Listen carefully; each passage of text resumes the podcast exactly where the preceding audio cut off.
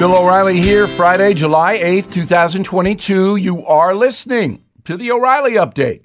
Here's what's happening this week in America. The governor of Illinois blaming the mass shootings on the NRA. The White House lists its highest paid people. New York's unemployment rate double the national average. Health experts rank the cleanest cities in America. Also ahead, the message of the day update listeners sound off.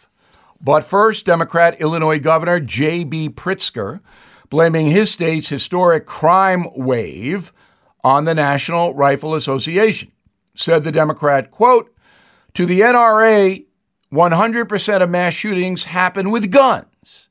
As governor, on behalf of Highland Park, leave us the hell alone. Well, Chicago and Illinois have some of the strictest gun laws in the country. The Windy City reported 830 homicides last year, the most in three decades.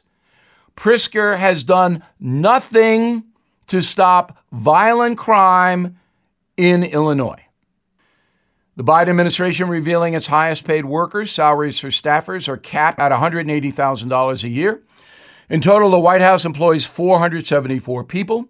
Biggest earners, Press Secretary Karine Jean Pierre, Policy Advisor Susan Rice, Chief of Staff Ron Klain. The president himself makes $400,000. That figure does not include another $150,000 for expenses and personal travel. The unemployment rate in the Big Apple rising above 8%, the highest for any major city and double the national average. The rate in Miami, for example, stands at 3%, 4% in Boston, 5% Chicago, the New York City Chamber of Commerce blames the slow recovery on high crime. Just 40% of city employees have returned to the workplace. Violent felonies in the subway up 55% since January. New Yorkers don't want to go into the city. Forbes magazine ranks the cleanest cities in the USA. The towns are judged by sanitation, pollution, graffiti, and vermin like rats.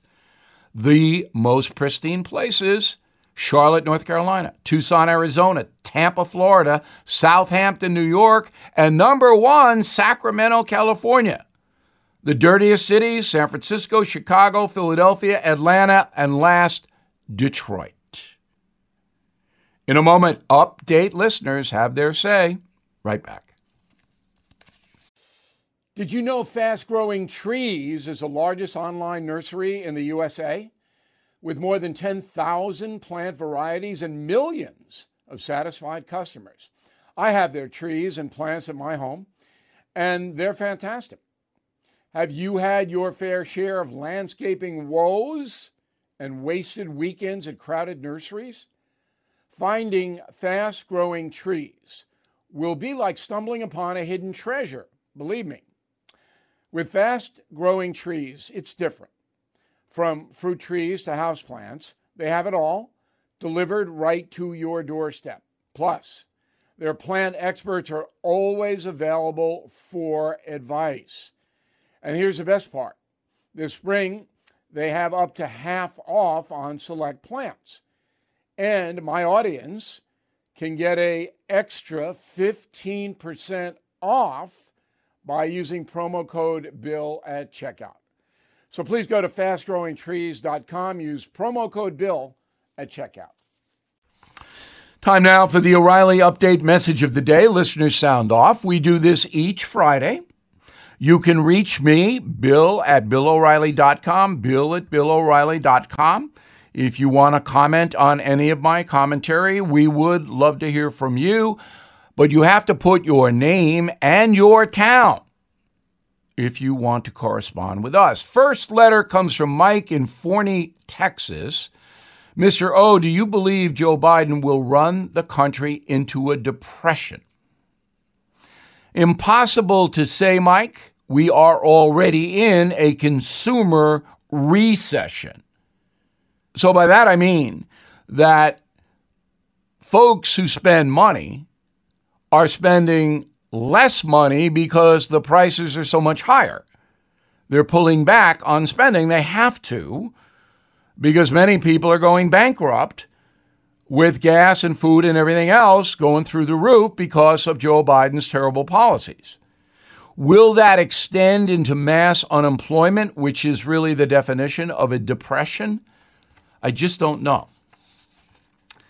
Robert, Davenport, Florida, watching President Biden mishandle our strategic petroleum reserves, and for that matter, our entire energy infrastructure, I realize that if it were not for the political divide in this country, we would expect a majority of those in Congress to impeach him. Well, there's no question that Joe Biden is doing a terrible job as president. Only 35% of the entire country believe he's doing a good job. Okay, 65% know that Mr. Biden's screwing up. If the Republicans take control of Congress in November, which is a good bet, there may be articles of impeachment drawn up against Joe Biden because of the border policy. Yvonne in Parker, Colorado, if Donald Trump runs again, please urge him to stop the mean tweets. You know, I can't urge Donald Trump to do anything. He follows his own piper. Peter in Mobile, Alabama. Why is it that the left always has to respond to opposition with vulgarity and name calling? Hey, Peter, it's not just the left. Let's be fair. We live in a coarse society now. Terrible language, and I'm guilty of that sometimes myself, is the order of the day. And finally, Tanya Butte, Montana. What I don't understand is Liz Cheney throwing her career away because Donald Trump attacked her father. Trump attacked everybody. Well, it gets personal, Tanya. Donald Trump attacked Dick Cheney, former vice president, and former President Bush the Younger, alienating the entire Bush family as well as the Cheney family. You know, Donald Trump has the capacity to be very very, I don't know what the word might be, but strident. There it is, very strident, and a lot of people take that personally. I'm Bill O'Reilly. I approve the message by putting it together. Please visit BillO'Reilly.com for honest news commentary. And I hope you consider my book, Killing the Killers, number one, for a great summer read. In a moment, something you might not know. Everything is expensive these days, you know that. The government is printing trillions of dollars and consumer prices higher than ever. If the government continues its printing and spending, the dollar could continue its free fall and lose its coveted role as the world reserve currency. Let's hope that doesn't happen. But there are a few things you can do right now. American Hartford Gold can show you how to protect your money your retirement, your hard earned savings against inflation by helping you diversify a portion of your portfolio into physical gold and silver. Start with a short phone call, and they can have physical gold and silver delivered right to your door or put inside your 401k or IRA. So please call or text them right now. Tell them Bill O'Reilly sent you. Call 877 444 GOLD, 877 444 GOLD, or text GOLD to 65532. Again, that's 877 444 GOLD, or text GOLD to 65532. Now, the O'Reilly update brings you something you might not know. On this day in the year 1099 AD, Christian knights from Europe waged war against a vast Muslim army on the outskirts of Jerusalem. The siege would go down as one of the most consequential battles in history. Here is the story of the First Crusade. Beginning in the 11th century, Christians in the Holy Land were being persecuted by their Islamic rulers. In 1095, Pope Urban II called for a crusade to defend the Christians and recover the city of Jerusalem. The response from people in Germany and France was immediate. Three years later, 5,000 mounted knights and 25,000 infantry began the slow march from Europe towards the Middle East.